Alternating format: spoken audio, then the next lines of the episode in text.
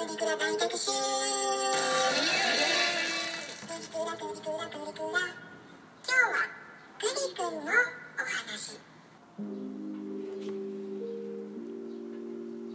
にちは、グリです。ろくがつのついたちですね。非常に天気がいい、めちゃくちゃいいですね。はい、とうとうね、ライブマラソンも終わってちょっと落ち着いた感じになってきましたね。はい、ろくがつついたちということなんで、ちょっとろくがつについて調べてみましたよ。和風月明、えー、和風月明ですね。はい、えー、日本の暦と言われる、えー、昔の月の名前ですね。で言いますと、ろくがつは水無月、水無月とも言われてます。漢字で書きますと、水がない月というふうに表現されています。で昔の言葉で、このないという漢字のところは、今でいうところの〇〇の〇〇のというふうに解釈するみたいです。なので実は水無月っていうのは、水がない月ではなくて水の月というふうに表現されているそうです。なぜ水の月と表現されているかと言いますと、どうですかね、皆さんの近くに田んぼありますかね。今田んぼにまさに水が引かれている状態だと思います。グリのね、仕事場はまあ一面全部さんびゃくろくじゅうど田んぼに囲まれてますので田んぼとあの畑かなんで、もう水がねきれいに引かれた状態で、今ろくがつついたちのこの風景を彩ってくれてますね。いつもね、夜になってちょっと外をパッて見ると、まあどうだろうな、今ちょっと日が長いんでしちじはんとかはちじぐらいはちょうどね、月明かりがその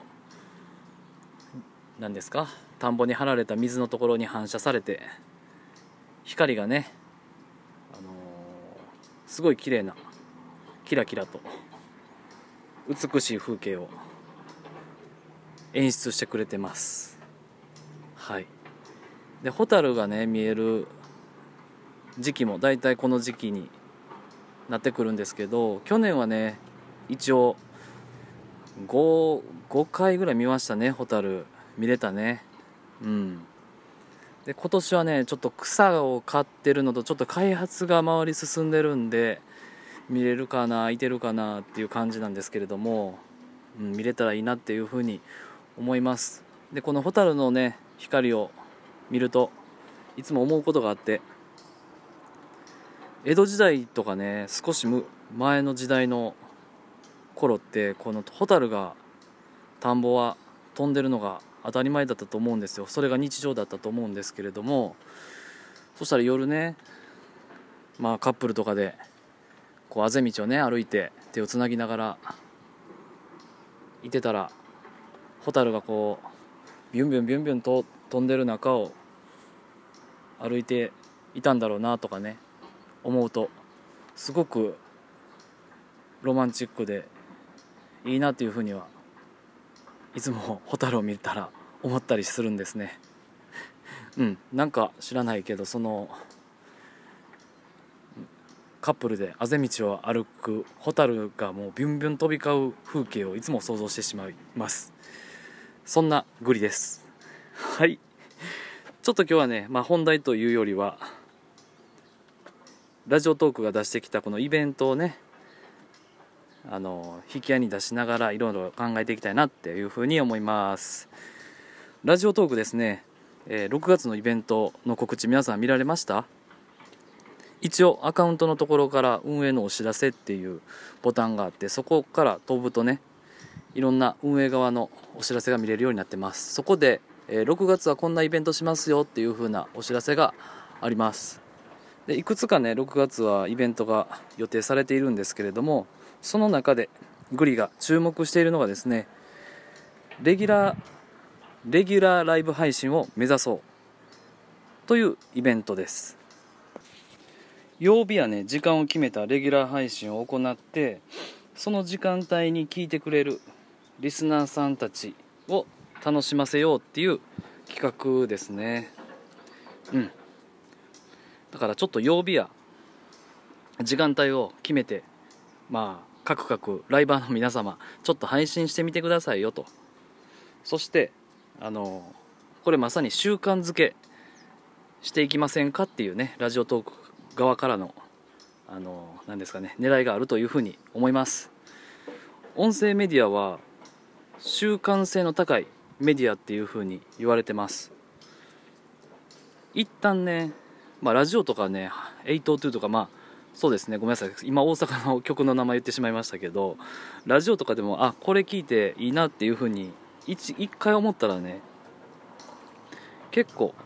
その時間帯は自分が気に入った方の音声に耳を傾けるように習慣化されていくと思います。これですね、裏を返すとですね、 YouTube や TikTok とは異なってですね、ザッピングされるメディア、メディアではありません。なので実は聞いてもらえるチャンス、トーカー側の思いんトーカー側の声をね、多くのリスナーさんに聞いてもらえるチャンスってなかなか回ってこないメディアっていう風に言われてます。なのでですね、このレギュラーライブ配信、曜日や時間を決めた配信を行うということはですね、まあ僕や私がこの時間帯は発信しますと固定化することで、リスナー側ですね、聞いていただける側の方々が習慣の中にそれを取り入れてんその時間をん習慣の中に取り入れて聞いてくれる可能性が高くなります。うんなので、あこの時間帯、あそうやそうや今日は何時何時からあグリの配信がある、まあながら聞きして家事でもしよっか、お皿洗いでもしよっかみたいなね、ことができるやすくなるわけですね。そしてラジオトークのね運営サイドはですね、何をこれ狙っているかっていうと、まあ多分ねリスナーの滞在時間をある一定量分確保したいっていう狙いもあるというふうには思ってます。うん、詰まるところですね、えー、レギュラーライブ配信を行うことによっておそらく人気番組が顕在化してくると思います。これが顕在化してくるということはですね、次は収益化、人気番組は収益化されていく可能性が非常に高くなってくるというふうに思ってます。ちょっとね、まあ、グノシーのスポンサーもラジオトークついたっていうことで、そろそろなんでしょうね、あの収益化に向けてあの舵を切っていくんじゃないかっていうふうに、今まで以上にね切っていくんじゃないかっていうふうにグリは思ってます。でちょっと余談ですが、音声メディアの収益化ってねずっと難しいっていうふうには言われてきたんですけれども、今作合ってるかな日本語、まあ、最近のねクラブハウスの登場によって、まあ、クラブハウスバブルといいますか、実はクラブハウスが出てきたことによってその恩恵を受けてきたのはクラブハウスではなくてこの音声メディアですね。あまあスタイフとかこのラジオトークもそうですし、ボイシーとかの方が実は恩恵を受けたっていうふうにグリは見てます。このクラブハウスバブルによってですね、音声メディアの収益が一気に加速していってるなっていうふうに思ってます。うんまあそんなこんなでね、このラジオトークのレギュラーライブ配信を目指そう習慣づけというこの狙いですね、これはね非常に的を得ているというふうに思います。なのであのラジオトークの代表のね方、女性らしいですよ。女性の方さすがだなというふうに思います。こうやって、ね、月ごとにいろんなイベントを仕掛けてくるっていうのもこのラジオトークの面白さかなっていうふうに思います。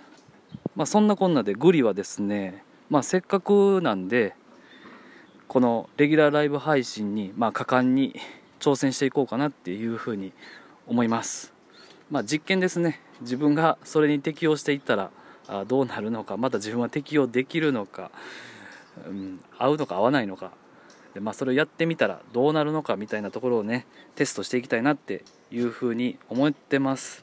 なのでですね、ちょっと次なる課題がそうすると実は見えてきています。レギュラーライブ配信をねしようと思ったらちょっと自分の時間の使い方を見直す必要がある、あるいは俯瞰的に見る必要があるなっていうふうに思ってて、どの時間帯だったら自分が無理なくねライブ配信できるのかなっていうふうに考える必要があるなって思いました。そこで、まあ、いちにちのスケジュールにじゅうよじかんを見直すことから始まっていっしゅうかんのスケジュールですね、これもちょっと見直します。そして毎月のスケジュールまで行って一旦ねあの整理整頓したいなっていうふうに思います。それをした上で自分の枠を持ってくる時間帯が、えー、グリのねライフスタイル上どこが一番最適かを考えようと思ってます。ここがねちょっと重要で、無理のない自分のライフスタイルに合った枠という観点がねキーポイントかなっていうふうに思ってます。ちょっと無理したらね全然続かなくなってくると思うんで、無理のない枠で設定してねやっていこうかなっていうふうに思います。はい、そこでまあ何でしょうね、日々ねやらないといけない仕事っていう現実はあるわけで、まあ、これと、えー、ラジオトークを楽しむっていうねこのメリハリを上手につけて、これからもロングランで頑張っていきたいなと思いますよ。はい、それでは聞いていただいてありがとうございました。実はこれテイクツーでした今日も聞いていただいてありがとうございます。グリでした。それではまた明日。バイバイ。